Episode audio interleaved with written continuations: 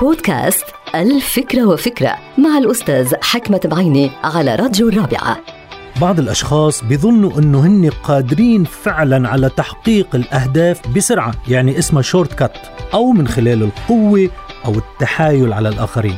هودي الناس ما بيعرفوا أنه التكرار هو العامل الأهم في تحقيق الأهداف وخاصة الأهداف الصعبة والإنجازات الضخمة. شو يعني التكرار؟ التكرار هو الإتيان بشيء مرة بعد مرة أو إعادة الكرة مرارا وتكرارا. هذا الأمر ليس غريبا عن حياة الناس العاديين لكنه أكثر وضوحا في عالم البحوث والاختبارات. عادة العلماء بيعملوا اختبارات متنوعة ولفترات زمنية طويلة.